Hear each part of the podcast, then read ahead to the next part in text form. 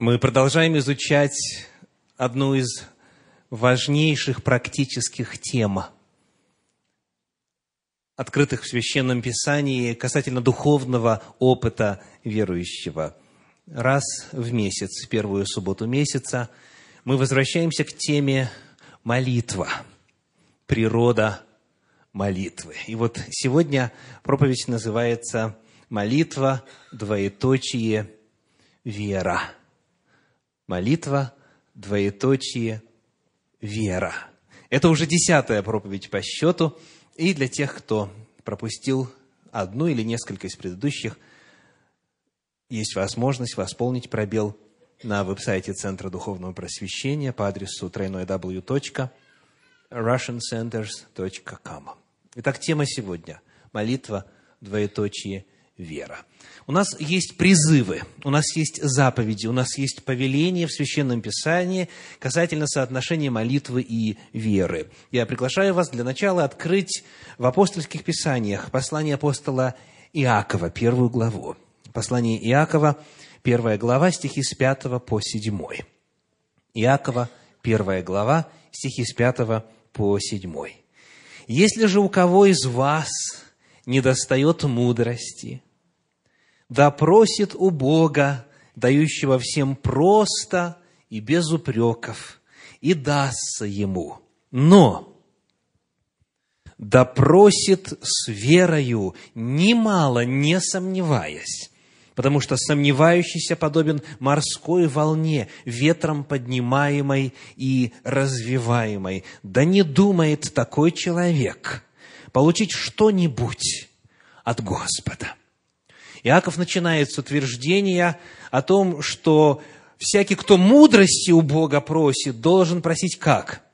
С верою, немало не сомневаясь. Но дальше, в седьмом стихе, он расширяет границы просимого, говоря, да не думает такой человек, то есть сомневающийся человек, получить что? Получить что-нибудь у Господа. Таким образом, речь здесь идет о любой молитве, о молитве на любую тему, о мудрости ли, о победе над силой греха ли, о э, спутнице жизни ли, о материальных благословениях и так далее. О чем бы мы ни молились, да не думает человек получить что-нибудь у Господа, если молится, сомневаясь. Итак, только лишь та молитва может иметь надежду на ответ от Господа, которая произнесена с верой, без малейшего сомнения. Речь идет о любой молитве, и условии здесь вера. И дальше приводится иллюстрация. Какая? Какую иллюстрацию приводит Иаков? Волна морская. Он говорит, сомневающийся, шестой стих, подобен морской волне, ветром поднимаемой. Насколько может морская или океаническая, если угодно, волна подняться? На многие метры. И выглядеть может очень грозно и устрашающе – но чем, скажите, заканчивается история любой волны, даже самой высокой? Чем? Исчезновением. Исчезновением. Она падает, ее не видно, ее больше нет. Как сказано об этом в книге Иова в 38 главе, в стихах с 8 по 11, природа волны такова – Иова 38 глава, стихи с 8 по 11. «Кто затворил море воротами, когда оно исторглось, вышло как бы из чрева, когда я облака сделал одеждой его и мглу пеленами его, и утвердил ему мое определение, и поставил запоры и ворота, и сказал, доселе дойдешь, и не перейдешь. И здесь предел надменным волнам твоим. Волна, даже самая высокая, по своей природе и сроку жизни весьма временна. Пока волна какой бы высокой она ни была, какой бы страшной она ни казалась, пока волна достигает последней точки своего движения, от нее ничего не остается. Вот таков человек, у которого в молитве нет веры. Перед нами призыв, перед нами заповедь, перед нами раскрытие механизма, условия ответа на молитву. Молиться нужно с верою, немало не сомневаясь, потому что в противном случае ничего не будет. Ничего от Господа такой человек, да, не надеется получить. Итак, это закон, это принцип. Но теперь вопрос. Что же значит молиться с верой? Как именно молится человек, который немало не сомневается? Как звучит, какие слова произносятся, с каким настроением возносится та молитва, в которой нет ни тени, ни доли э, сомнения. Вот что мы читаем в Священном Писании об этом – в Евангелии от Марка в 11 главе, в стихах с 22 по 24. Марка 11 глава, стихи с 22 по 24. И Иисус, отвечая, говорит им, «Имейте веру Божию». Ибо истинно говорю вам, если кто скажет горе сей, поднимись и вергнись в море, и не усомнится в сердце своем, но поверит, то сбудется по словам его будет ему, что ни скажет. Потому говорю вам, все, чего не будете просить в молитве, верьте, что получите, и будет вам. Человек, прося Господа, согласно словам Иисуса Христа, должен верить, что он это получит. Если мы смотрим на форму и время глагола здесь в синодальном переводе, то здесь вера скорее сопрягается с таким понятием и явлением, как надежда. Потому что сказано, пусть верит, что получит, то есть в будущем. Верьте, что получите. Если вы будете верить, что получите в будущем, то будет вам. Однако, когда мы обращаемся к иным переводам Священного Писания, которые точнее отражают смысл подлинника, мы находим там несколько иную формулу и форму глагола. Давайте прочитаем. В переводе Российского библейского общества написано так. «Поэтому вам говорю я, о чем бы вы ни молились и чего бы ни просили, верьте, что вы уже получили. Слышите? Верьте, что вы уже получили. И дальше концовочка. И так и будет. Будет когда? Когда человек произнес молитву с верой, что он просимое уже получил. Если он вот так молится – значит, так и будет. Вот как Кулаков передает содержание этого стиха. «Потому говорю вам, о чем бы вы ни просили в молитве, верьте, что вы это уже получили, и дано будет вам». Перед нами парадокс. Если мы это уже получили, то тогда вопрос – почему дано стоит в будущей форме. Если человек это уже получил, значит, оно уже ему принадлежит, оно у него уже есть, оно ему уже дано. Не будет дано, а уже дано. Так или нет? Господь открывает перед нами здесь важнейший принцип. Оказывается, дано или не дано, зависит от того, поверил ли человек в то, что это уже дано, или не поверил. То есть для Господа на любую молитву ответить – это вообще не проблема. Ибо Он сказал и сделалось, повелел и явилось. Потому для Господа нет вообще никаких ограничений или сложностей с тем, чтобы в действительности, когда человек произносит слова молитвы, тут же это соделать реальностью. Но Господь одним только ограничен. Чем?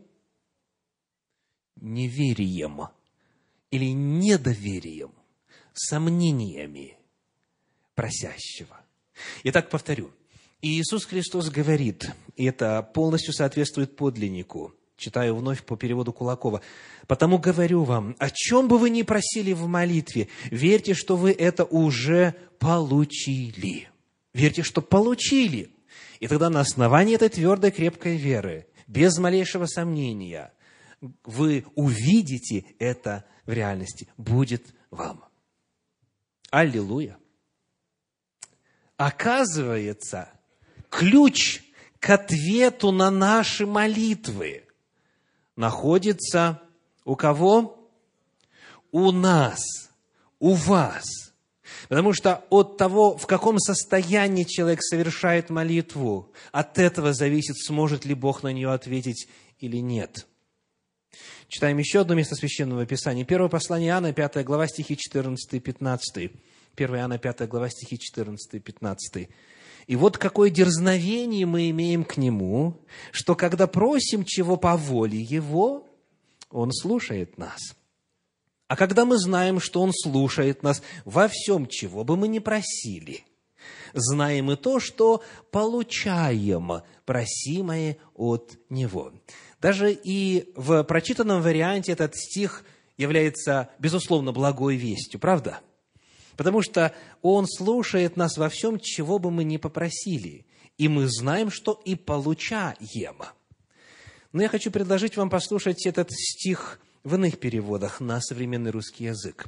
Перевод «Живой поток» говорит, «А если мы знаем, что Он слышит нас во всем, чего бы мы ни просили, то знаем, что имеем все то просимое, что попросили у Него». Скажите, в чем отличие? В первом случае это как бы описание, описание опыта молитвенного служения в целом. Мы знаем, что получаем, то есть как бы в принципе получаем. Если молимся, то получаем. Но здесь, в современном переводе «живой поток», речь идет об ответе и получении ответа на конкретную просьбу. Читаю еще раз. «То знаем, что имеем все то просимое, что попросили у него. А вот перевод Российского библейского общества еще яснее говорит. А если мы знаем, что Он нас слышит, если мы о чем-нибудь просим, то знаем, что то, что мы у Него просили, уже наше. То, что мы попросили, уже наше. Но я думаю, что перевод Кулакова еще красочнее и яснее передает мысль. Сказано, а если знаем, что Он слышит нас, когда мы просим Его о чем-либо, знаем и другое. Стоит попросить у Него что-то, тире, оно уже наше. То есть, когда человек получает ответ на молитву, тут же, сразу же, стоит нам попросить, стоит человеку произнести, и тут же он уже имеет ответ на свою молитву.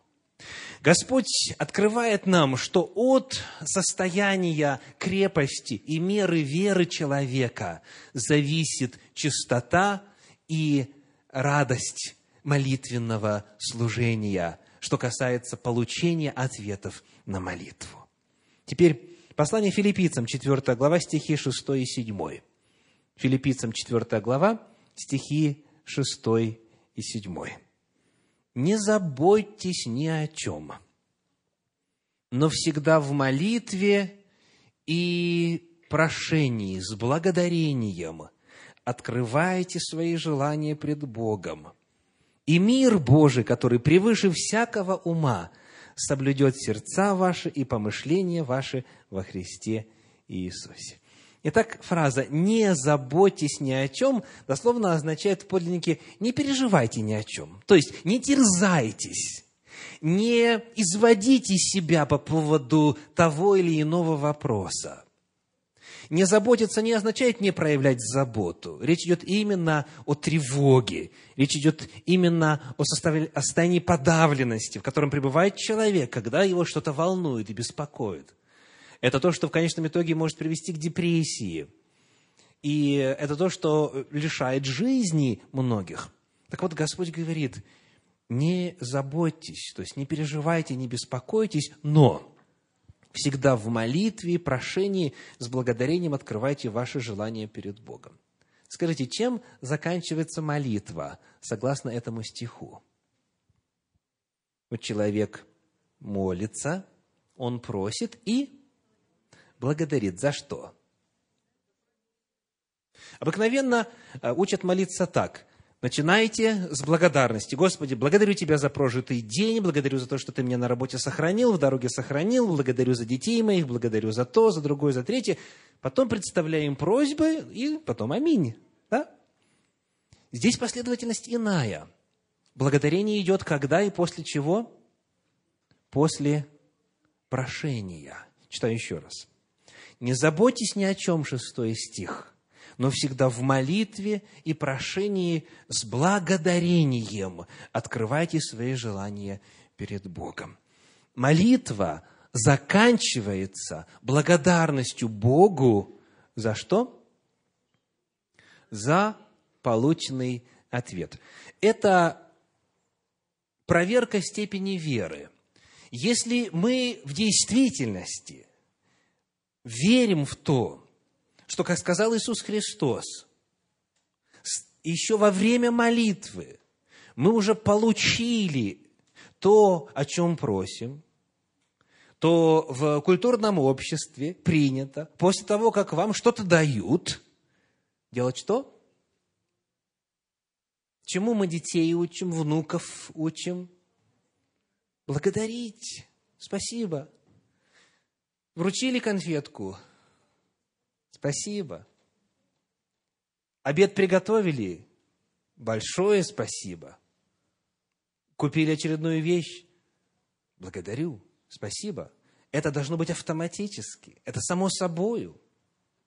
Потому если человек в действительности верит в то, что вот те слова, которые он сейчас возносит Господу, та молитва, та просьба, она Божья престола достигает, и Бог сразу же на нее отвечает в рамках этой же молитвы, то, естественно, он, как человек благодарный, обязательно за то, что Бог на эту молитву ответил, что сделает? Поблагодарит. Потому и сказано, когда мы открываем свои желания, когда мы просим – мы делаем это с благодарением.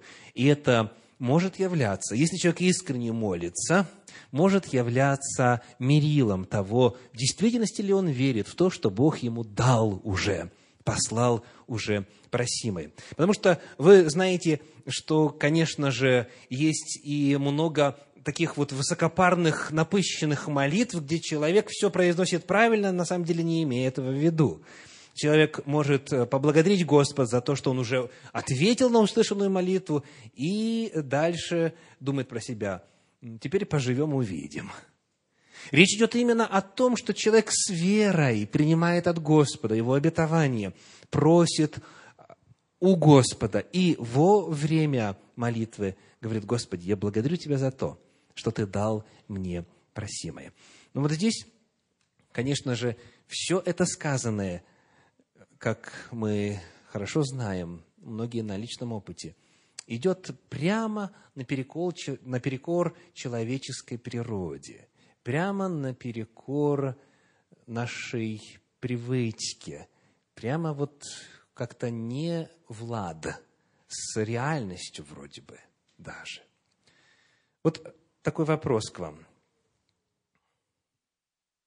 Что происходит здесь, в Соединенных Штатах Америки, как правило, когда молодая женщина или чуть постарше говорит подружкам, я беременна. Что происходит? В следующую же секунду. Что происходит в Соединенных Штатах Америки, как правило? Аплодисменты раздаются, обнимают ее, радуются за нее, поздравляют ее с этим. И выражают свою радость и всяческими-всяческими способами. Они, они в действительности рады за нее. Скажите, что происходит, как правило, в России и в иных близлежащих э, странах, когда вот узнают, что э, женщина беременна? Вы знаете, те, кто вот пожил уже немножко в Америке и немножечко уже впитал в себя часть вот такого отношения, которое только что озвучил, вот они, бывает, не подумав, начинают делиться радостной вестью, приехав к своим родственникам туда, вот где-то э, на просторах Руси, и говорят, вы знаете, я беременна. И что они встречают в ответ? А что бывает, если, если они узнают, что одна из их родственниц беременна? Они начинают ее поздравлять, обнимать. А та им говорит, подождите, подождите. Вот когда родится, вот тогда и будете поздравлять чем разница? Здесь много есть причин. Но в целях иллюстрации мы видим, что реакция на любое утверждение касательно будущего может быть разной. Можно уже праздновать сейчас, а можно сказать, когда родится, тогда и будем радоваться. Или еще иллюстрация. Почему считается, что цыплят по осени надо считать? Скажите, возможно ли цыплят по осени посчитать? Ну, невозможно. Куриц, петухов по осени можно посчитать. А как цыплят по осени посчитать? Как ты их посчитаешь? То есть вы видите, что встроено во все эти фразы. Да, недоверие, какой-то такой пессимизм, такой очень грузный, очень темный, беспросветный порою. И, конечно же, наверняка у многих из нас есть опыты молитвы, когда мы просили, а ничего не произошло, от того-то люди говорят, давайте мы чуть-чуть поосторожнее в этот раз. Давайте мы подождем, посмотрим, проанализируем, составим статистику и скажем, да, в 51% случаев помогает. Господь учит нас молиться, дорогие. Молиться как? Цитируем. «Немало не сомневаясь». В противном случае можно и не молиться. Итак, если молиться, то молиться с верой. А если нет, то тогда человек только лишь для себя готовит очередное разочарование. Да не думает такой человек получить что-нибудь у Господа. Теперь, как вы видите, ключевое понятие здесь – это вера. Молиться нужно с верой. И потому давайте вспомним хотя бы в общих чертах, что же такое вера. Каково библейское определение веры? Вера же есть, все вместе, осуществление ожидаемого и уверенность в невидимом. Мы процитировали послание к евреям, 11 главу, 1 стих. «Вера же есть осуществление ожидаемого и уверенность в невидимом». Но что это значит? В каком смысле вера – это осуществление ожидаемого? Человек что-то ожидает, в отношении чего-то надеется, и вера помогает ему что сделать с этим объектом его надежды? осуществить. Вера есть осуществление ожидаемого. В помощь нам, естественно, иные переводы этого отрывочка. Англоязычный перевод. Faith is the realization of what is hoped for. NAB перевод. Примерно тоже живой поток говорит, вера же есть овеществление того, на что надеются. Овеществление, реализация, материализация того, в отношении чего надеются. То есть, если человек молится с верой, то благодаря этому то, чего он желает получить, то, что он просит у Господа, становится реальностью, становится материей, становится видимым. Это уверенность в невидимом. Вера из невидимого делает видимое, из потенциального делает реальное. Вот каково библейское определение веры. И потому, естественно, если веры нет, то никакой материализации, никакого овеществления, никакого осуществления не состоится. Настолько это важно. Благодаря вере происходит материализация того, о чем человек просит у Бога в молитве. Но когда мы говорим о важности веры в молитве, мы не должны забыть все то, что узнали о молитве в предыдущих проповедях. Вот нам в качестве напоминания отрывочек из Священного Писания, послание к евреям, 4 глава, первые два стиха. Евреям 4 глава, первые два стиха. «Посему будем опасаться, чтобы, когда еще остается обетование войти в покой его, не остался кто из вас опоздавшим, ибо и нам оно возвещено, как и тем, но не принесло им пользы слово слышанное, не растворенное верою слышавших» описываются люди, описывается фактически целое поколение, за исключением двух семей, поколение пустыни, где сказано, не принесло им пользы слово слышанное, не растворенное верою слышавших. То есть рисуется бесплодность духовного опыта, если нет веры. Но ключевое слово здесь открывает нам предмет просимого, предмет веры. Итак, что же здесь является предметом веры? В отношении чего надо проявлять веру? И что нужно смешивать и растворять верою для плодотворности духовного опыта? Что?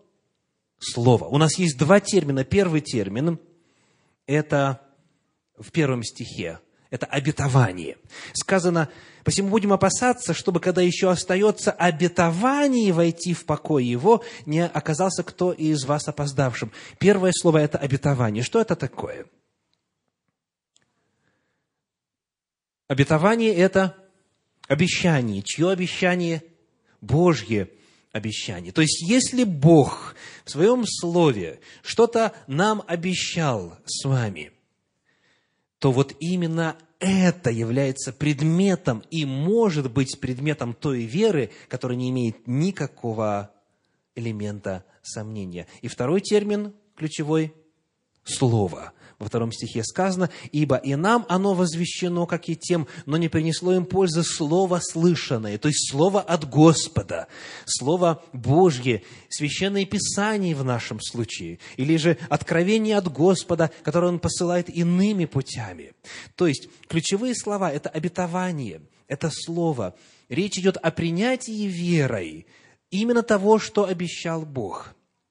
Дорогие мои, Бог нигде не обещал, что Он будет удовлетворять нашу любую блажь. Бог нигде не обещал, что на молитвы, когда мы просим во вред себе, сами не понимая того, Бог будет нам отвечать. Как мы уже знаем из предыдущих проповедей, Бог иногда, если человек упорствует в своей воле, он говорит, ладно, на, возьми. Но потом человеку бывает горе, беда, трагедия, смерть порою. Бог здесь говорит о принятии верой и о молитве без тени сомнения касательно тех обетований, которые записаны в Божьем Слове. Бог, иными словами, не обязан и не будет удовлетворять наши прошения по нашим фантазиям, по желаниям сердца. Если они не соотносятся с Божьей волей, если они не являются воспринятием Божьих обетований. Потому это чрезвычайно важно прояснить. Господь говорит, молитесь с верой, без всякого сомнения, и просите чего? Того, что я вам обещал. Если я сказал, что я дам вам, то я обязательно дам. Если я в своем слове сказал, что воля моя вот такова, и вы просите, чтобы моя воля исполнилась в вашей жизни, молиться здесь можно и должно с абсолютной верою, немало не сомневаясь, потому что Бог всегда выполняет свои обещания. Аминь. Бог всегда остается верен своему слову. Правда? То есть, потому, когда мы молимся с вами о вопросах, явно раскрытых в Священном Писании, когда мы молимся о том, что является Божьей волей, что Он нам обещал, мы не можем допускать себе и тени сомнения, когда просим у Господа исполнить Его Слово. Приведем один пример который касается духовного роста. Приглашаю вас открыть послание к Галатам, вторую главу, где мы прочитаем стихи 19 и 20. Послание к Галатам, вторая глава, стихи 19 и 20. Галатам, вторая глава, 19 и 20. Сказано так. «Законом я умер для закона, чтобы жить для Бога я сораспялся Христу, и уже не я живу, но живет во мне Христос. А что ныне живу во плоти, то живу верою в Сына Божия, возлюбившего меня и предавшего себя за меня. Здесь удивительные слова. Первое утверждение. Я умер. Верно? Я умер. Когда умер? по тексту. Скажу по-другому, чтобы облегчить ситуацию. Благодаря чему умер? И каким образом умер? Я сораспялся Христу. То есть я умер тогда, когда Христос умер на Голгофе. Первый факт. Я умер. Второй. Я сораспялся Христу, то есть я вместе со Христом умер. Третий факт. Какой в этом тексте? – уже не я живу, но живет во мне Христос. Итак, скажите, как можно обозначить природу этих стихов? Что это? Кто думает, что это Божье Слово? Можете руку поднять? Кто думает, что вот то, что мы прочитали, это Божье Слово? Поднимите руку, пожалуйста.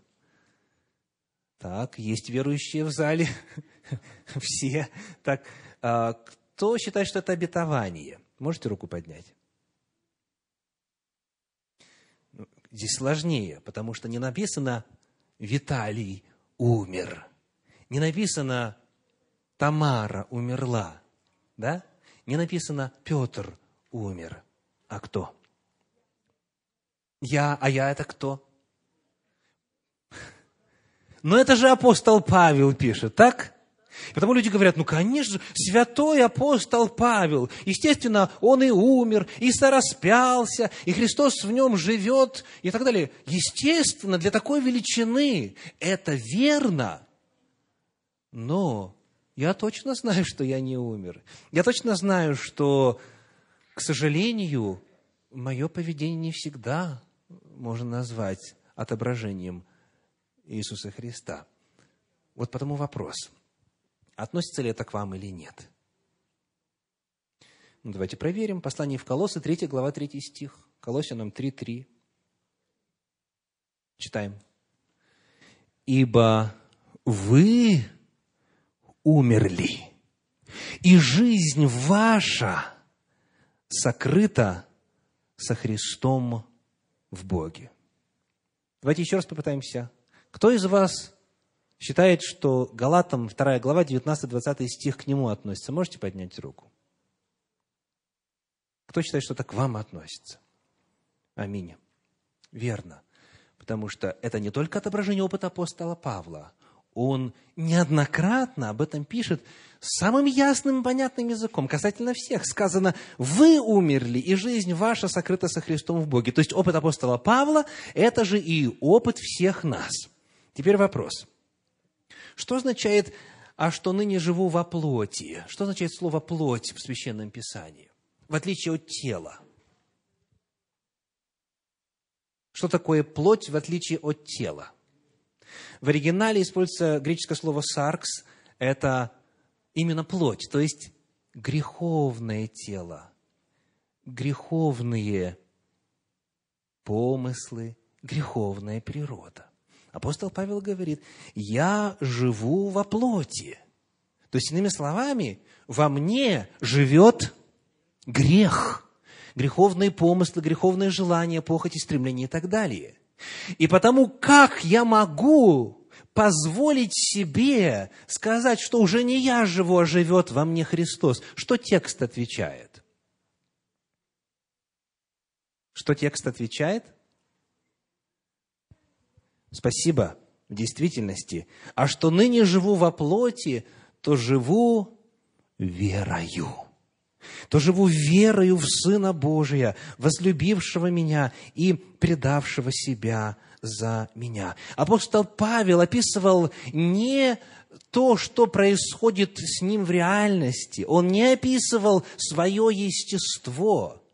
Когда говорил, уже не я живу, но живет во мне Христос он совершал исповедание веры.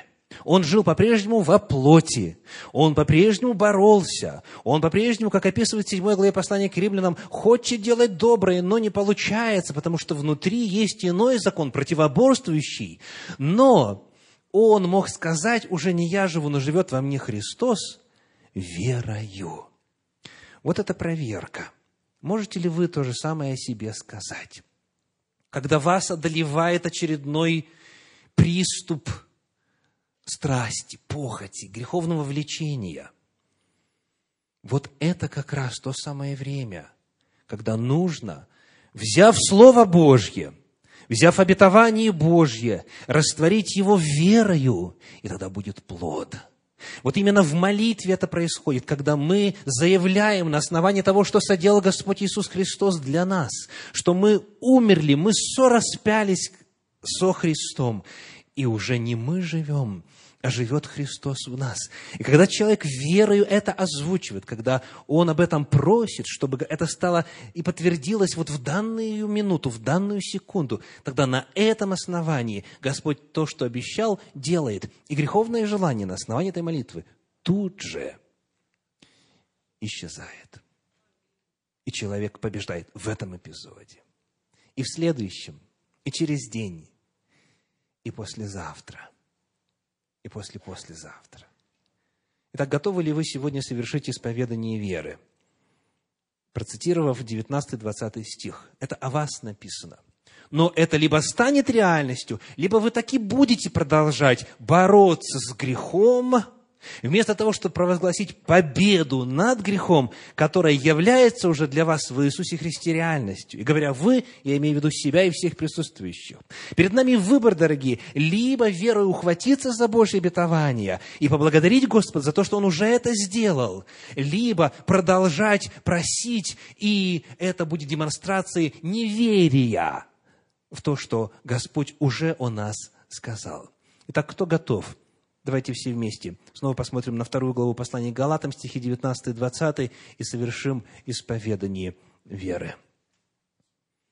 «Я сораспялся Христу, и уже не я живу, но живет во мне Христос» а что ныне живу во плоти, то живу верою в Сына Божия, возлюбившего меня и предавшего себя за меня. Аминь. Какой бы сферы жизни ни касалась ваша нужда, на нее есть обетование в Слове Божьем, на нее есть воля Божья. Найдите это обетование и совершите молитву веры. Когда вас одолевает искушение согрешить, молитесь с верою – и будьте победителями. Аминь.